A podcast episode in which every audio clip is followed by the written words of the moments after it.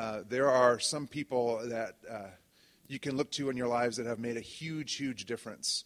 Uh, and that's true of Karin for me. A year ago, I took a class from Karin at Whitworth University on Christian spirituality. And uh, it has helped inform uh, who I am spiritually and a lot of what Cairo, the church plant in Coeur d'Alene, is about as well. Um, I could give an hour long introduction uh, to this amazing woman. Uh, she has three doctorate degrees one from the Sorbonne, one from the University of Munich, uh, one from Rome, the Lateran uh, School in Rome, and uh, has made a huge impact on students' lives at Whitworth University and really around the world. So it is with huge, huge honor that I introduce to you this morning Karin Heller from Whitworth University. Thank you. Thank you. Thanks a lot. Good morning. I'm very honored to be here. Thank you for the invitation. Well, I will do my little thing. Get it up here. Yes, wonderful. Uh, your leadership asked me this morning to speak about love, and um, I will connect the, two texts that we have heard and two other texts uh, to this Christian theme of love. That will be the first part of my homily. And the second uh, part will be on how to connect this message that's given to us in these texts uh, to the saving acts of Christmas, because, well, Christmas is already the start of Jesus' saving acts to us. Uh, the overarching theme of uh, my homily today is um, taken from the Song of Songs, and it's Love is the flame of the Lord of the great I am, of course. So I've set the stage. Let's go into the first uh, part. We have heard Malachi. He speaks about God's messenger. People look for him, and suddenly we will see him in his temple. The passage recalls for me the female lover in the Song of Songs, looking for the beloved one. Here she says, I sought him whom my heart loves. I sought him, but did not find him. So I will rise and go through the city and the streets and the squares. Have you seen him whom my heart loves? We all, God's people, well, we are called to seek the one our heart loves during this Advent time. Who exactly will he be? How will he be? Will he be gentle? Will he be harsh? So, where is our heart in this Advent season? For whom or for what are we looking for coming to this Sunday morning service? Whom do we expect? Who will he truly be once he appears? Well, these are all some big questions for a heart in love, right? What people see, according to Malachi, that does not really sound lovely. Who can endure the day of his coming? Who can stand when he appears? And I am hearing, you know, the beautiful music of Miss of the of Handel's Messiah.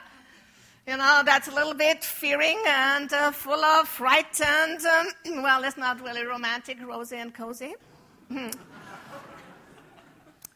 The appearance of the lover has something powerful, even frightening. Well, love is serious. Or, as the Song of Songs puts it, love is strong as death. The flash of it is a flash of fire, the flame of the Lord Himself. Love no flood can quench, no torrents drown. Let's have a look at Zacharias Benedictus, this beautiful text that we have heard this morning. Zacharias speaks about the vocation of his newborn son, John the Baptist. As you know, his vocation is to be a prophet who will give to God's people what? Knowledge of salvation. In the biblical language, there are two words for knowledge in Greek oida and gnosis. Oida would be head knowledge. Gnosis is heart knowledge that touches our, well, physical body, our heart, our mind. And this reminds me a little story of my students. This was my first year at Whitworth when I taught.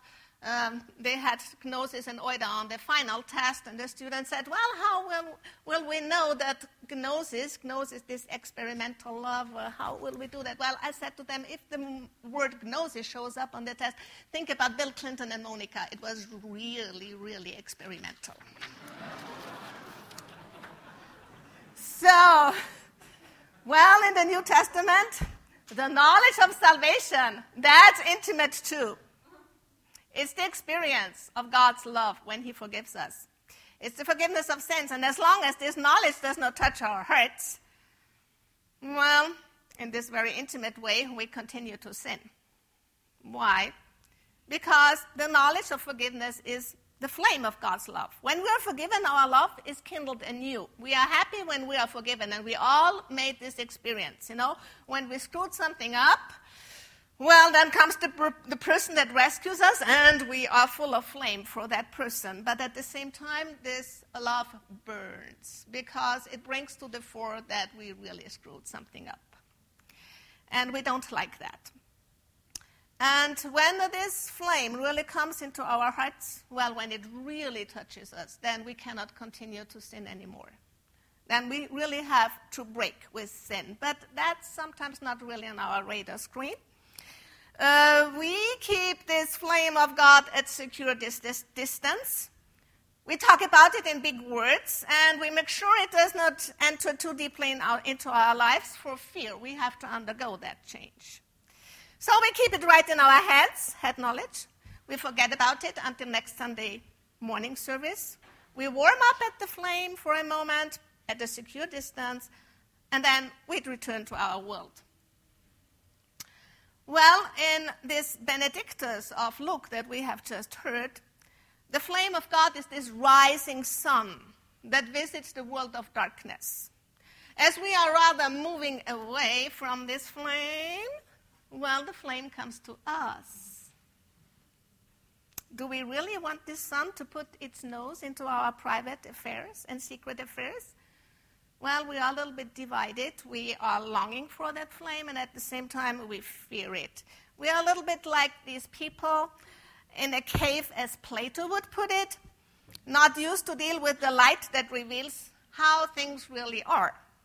So the flame of God's love has really, really a hard time to make its way into man's and woman's heart, to guide us, to guide our feet on the path that is a path of peace based on truth, of reconcili- reconciliation with ourselves, with God, and with, um, with all human beings. Paul, uh, in his letter to the Philippians, he speaks about the same thing. I think we didn't hear this text today, but I refer to it in this um, little homily. He says, In this, and this is my prayer, writes Paul, that your love may abound more and more in knowledge and depth of insight. Well, the kind of love Paul is uh, speaking here, it's not a question of theology and intellectual reflection. It's not an emotion, a feeling, it's not a human excitement. They all pass and produce very little. But it's the flame of the Spirit of God that is poured out into our hearts, as says Paul in the letter to the Romans. And what does this flame do in our hearts? Well, it makes us able to discern what is best and may be pure and blameless for the day of Christ, for his coming.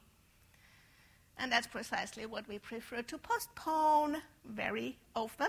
Uh, just, just a little bit like the prayer of St. Augustine, you may remember Lord, give me chastity, but not yet.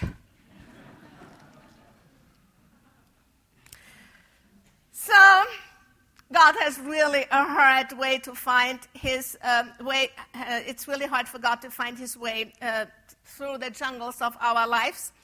And um, to come there, well, um, we heard that uh, John the Baptist is preaching in the wilderness. It's precisely in the wilderness that God speaks to us.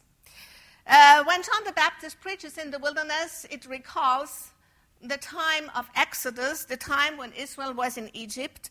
And in fact, um, we know from the Gospel of John that um, John the Baptist baptizes at Aenon near Salim. And when you look that up on a map of that time, of course, you will see that he was preaching in a territory uh, that's left bank uh, of the Jordan River, and it's the only pagan territory left bank river of, uh, left bank of the Jordan River. So everybody who went to John the Baptist had to leave the promised land and go into pagan territory. It was a way to recognize that one was not really worthy of living in uh, God's land. And they underwent, they underwent ritually a kind of um, going through the Sea of Reeds, through the baptism, and God would lead them back to the Holy Land, to the Promised Land. So John's baptism was a ritualistic Exodus experience. Israel has always considered this walk through the wilderness as an experimental knowledge of who God really is and who they, the, the God of people, really are. You know, it's a little bit like a marriage. After the ceremony, you are off in a beautiful car uh, to California Beach, sitting beside well your spouse, and um, now, well, you have to learn how to love one another really experimentally. And uh, that's precisely what happens with the people of God. They also had the ceremony, the Seder, the famous liturgy, and then they were off to the desert, not in a beautiful Mercedes or a Beamer, but they just had to walk, you know, with their feet. But the goal was the same absolutely the same. It was, well, now we have to live it out, that love, okay? And that's precisely what Prophet Hosea says. Um, he's the prophet of God's, of God's love, and he says, um, well, um, he will lead, he will lead uh, the unfaithful wife of Israel into the wilderness, into, in, into this desert, and the prophet writes, When that day comes, she will call me my husband. No longer will she call me my Baal. I will take the names of the Baals off her lips. Their names shall never be uttered again. That's what mutual love aims at. It delivers us from the false images we make of God and of ourselves. Through true love, we learn who we truly are and who the other truly is. And normally, when this is done, then um, we are filled with joy and gratitude. That's what John the Baptist means when he says, um, Every valley shall be filled in, every mountain and hill made low. The crooked roads shall become straight, the rough ways smooth. Yes. The valleys of our heart will be filled with God's love and joy, while sin will be made low and righteousness restored. Then Israel calls really God her husband, and she recognizes that she truly is God's dear wife. Wow. The Quran does not speak of God like that. In the Quran, God has many names, 99 as far as I know, but there are two names that we find in the Bible, but these two names are not in the Quran. And these two names are God is husband and God is a father. Wow, that's why, well, society within an Islamic world does not look like precisely as it should look like in a Christian society. Now, Christmas is the flame of God's love which overcomes a long distance between heaven and earth. Yes, love is to overcome a long distance the distance between a man and a woman, the distance between a professor and a student, the distance between an employer and the employee, and so forth. By doing so, God reveals to humankind anew what is wrong and what has still to be corrected when we think of God and of ourselves. So I'm now right to my second part. Is that okay?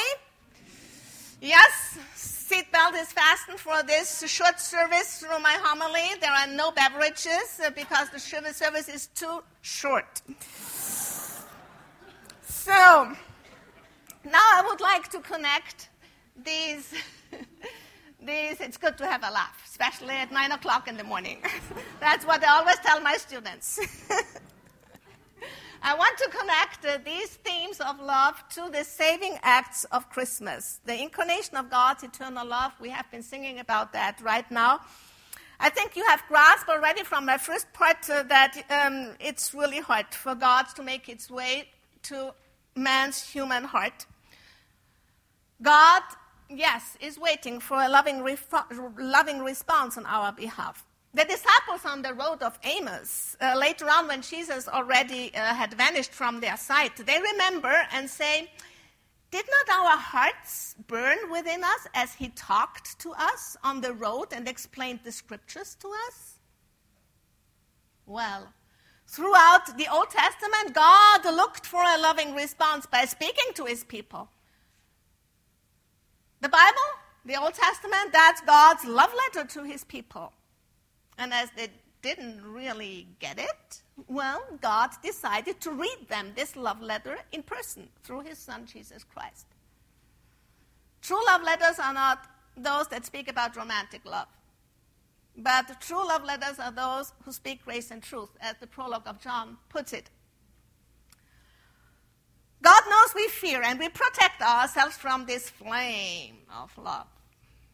Therefore, in order to find his way into our hearts, God sent his messenger, this time not as a powerful prophet like Elijah, Hosea, Isaiah, but this time his messenger is a child which cannot utter a word.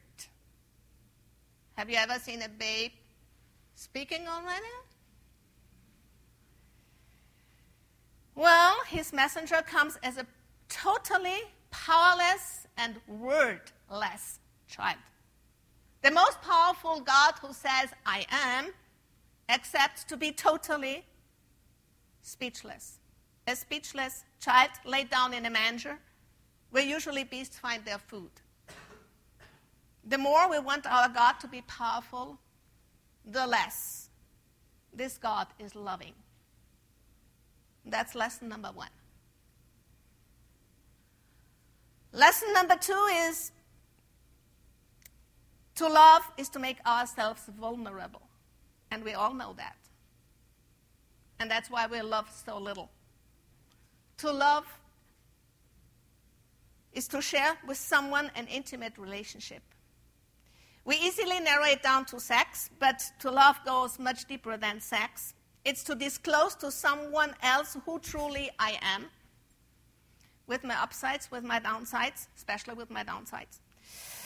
And that's why our broken love relationships are so painful.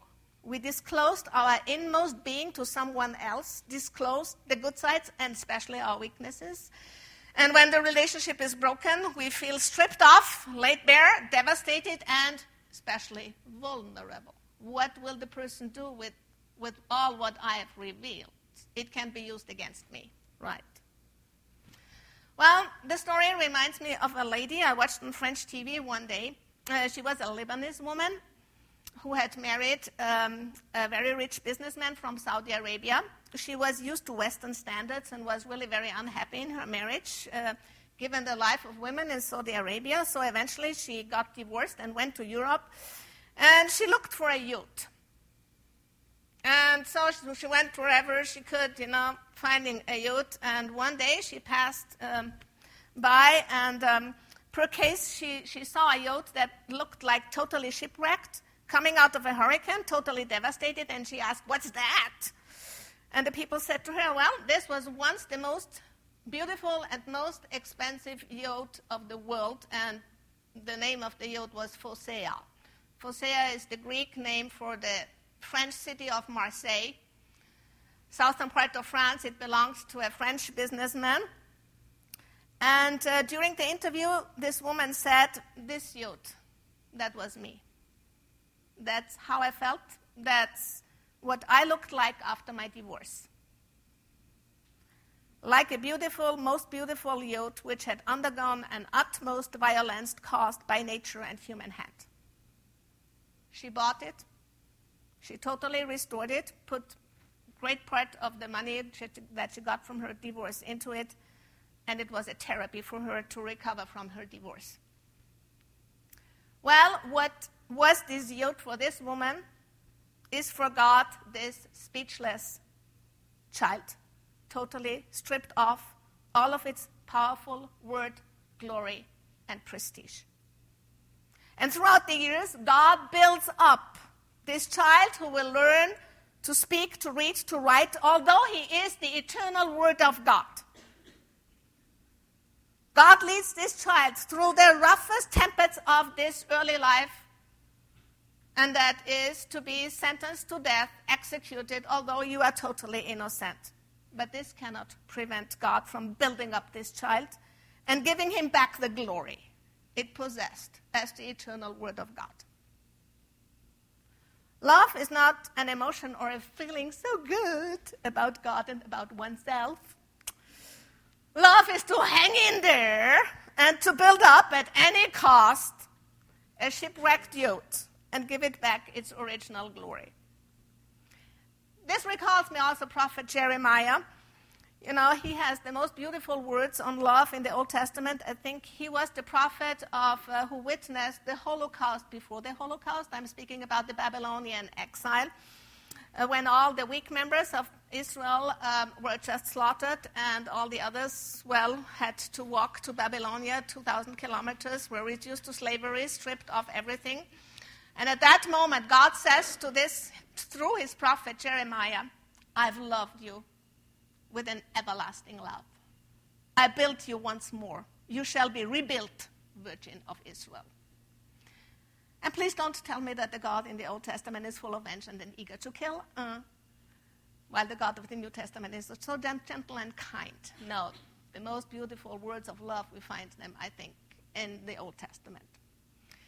Christmas is God's journey from heaven to earth. As I told you, love is to overcome the distance. And on this journey, God's eternal word gets shipwrecked in Bethlehem. That uh, reminds me of another little story. When I was um, hired by Whitworth 10 years ago, it was precisely at this time of Advent. Uh, they brought me over from Europe, and um, one of the professors during the interview process said to me, How can you leave Paris for Spokane, Washington? And my response to this was, how could Jesus leave heaven for Bethlehem?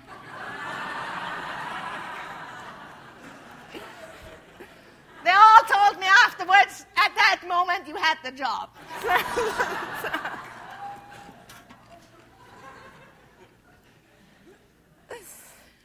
well, God's shipwreck was. Uh, voluntary one. Ours is not a voluntary one. It's just what it is. Uh, one of our most famous French presidents, De Gaulle, he wrote, he writes in his memoirs that to age is to undergo a shipwreck.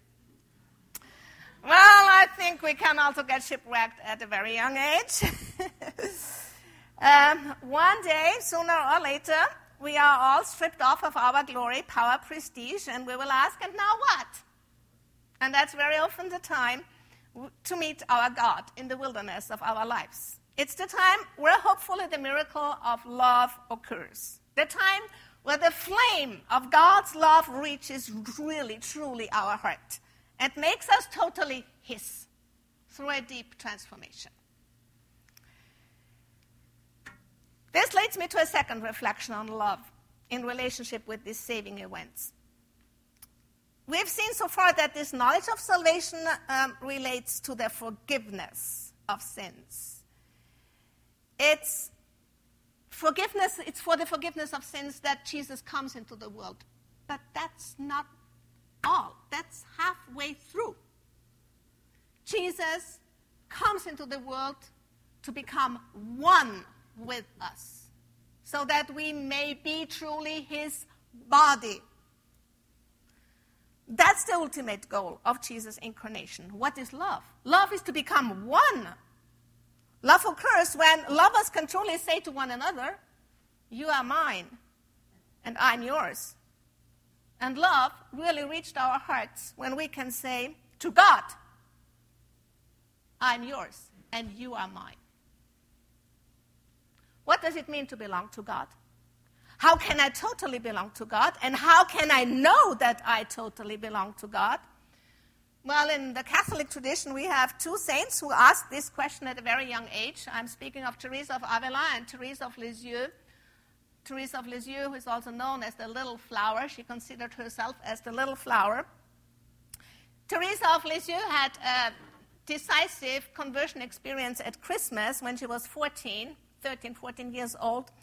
She really realized at that moment what it means to receive the strong and powerful God in this newborn babe laying in the manger, not capable of speaking. She entered the Carmelite monastery at 15, and seven years later, she died um, of tuberculosis of the lungs. And sometime before um, she became aware of this disease, she expressed her spiritual life in the following terms I no longer have any desires except to love till I die of loving. She had the desire to become a great missionary, even a martyr. She was thinking about founding a Carmelite monastery in Vietnam. God stripped her of all these desires. And she says, the weaker one is without desires, without virtues. The more one is for the operations that, of that consuming and transforming love. And here it comes. She says, It is trust, and nothing but trust that must bring us to love. Only love produced by faith is the loving response God waits for. Love for God and love for the neighbor, and that's what all Jesus' life is about can never be a product of our efforts, feelings, even of our will. Love is not a product that we can buy. Love is a free gift, received by a genuine heart, which responds by this same type of love. Love is repaid by love alone, as John of the Cross would put it. Here on this earth, our response to God's love will never be totally complete. Paul writes to the Philippians He who began a good work in you will carry it on to completion until the day of Christ Jesus. The flame of God's love is deposited into our hearts. But now this work of God has to be brought to completion. And in order to do so, God, Jesus, gives us a command to love as he has loved. Well, we have to receive this command with faith that He will one day complete what He has begun in us. And I think that's how we should approach this child given to us at Christmas lying in a manger. This child does not utter a word. This child says to us, One day you will love just like me. That's what Therese, the little flower, expresses when she looks back at her short life of only 23 years. And she writes, she says to God, you, Your love has gone before me. It has grown with me. And now it is an abyss whose depths I cannot fathom. Here on earth, I cannot conceive a greater immensity of love than the one which it has pleased you to give me freely, without any merit on my part. Christmas is the promise that God's flame of love will grow in us. That's why Christmas is not just one day of the year. Christmas has to become every day of our life. Because it's every day of our life that Christ wants to be born in us.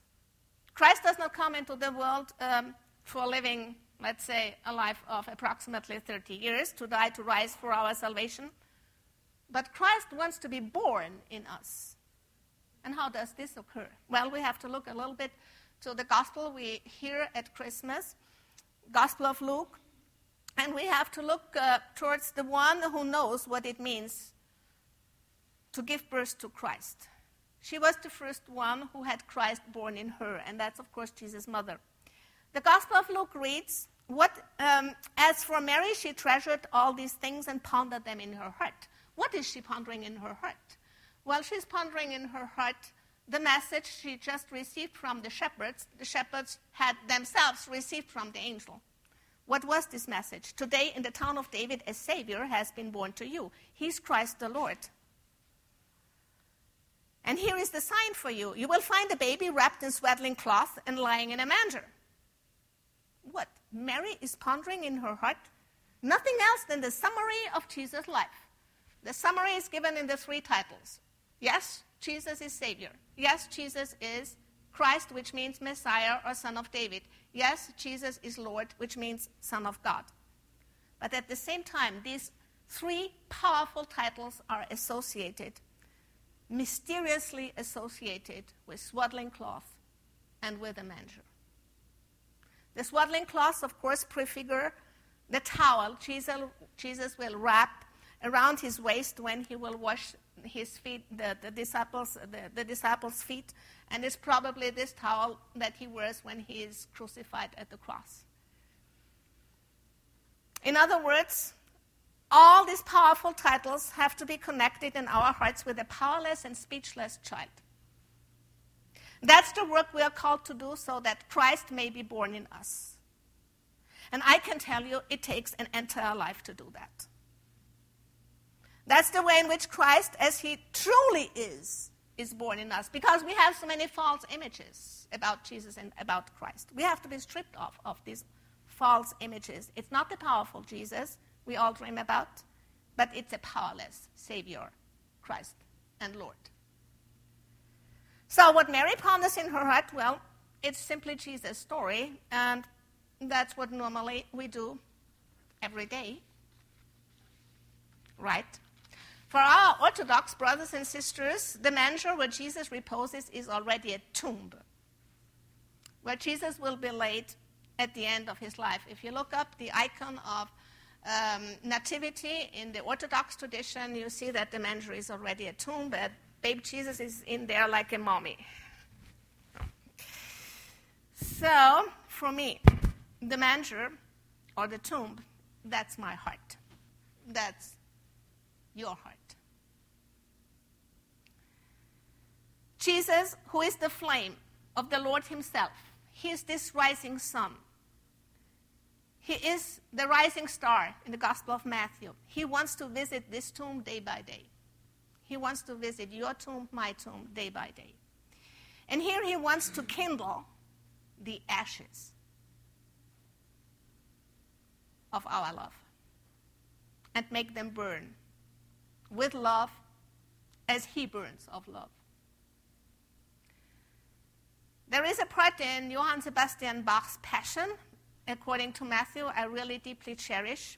It starts with the following German words Mache dich mein Herz rein. The words are so beautifully put into music. You can go on YouTube after this service and listen to them. I encourage you to do that. And I want to conclude this homily uh, with these words in form of prayer for each person in this room. Of course, I will do it in English. Don't worry. Make thee clean, my heart. Here, I would love to bury Jesus myself. From now on, may he find rest in me, ever in eternity. His sweet repose be there. World depart. Let Jesus in. Amen.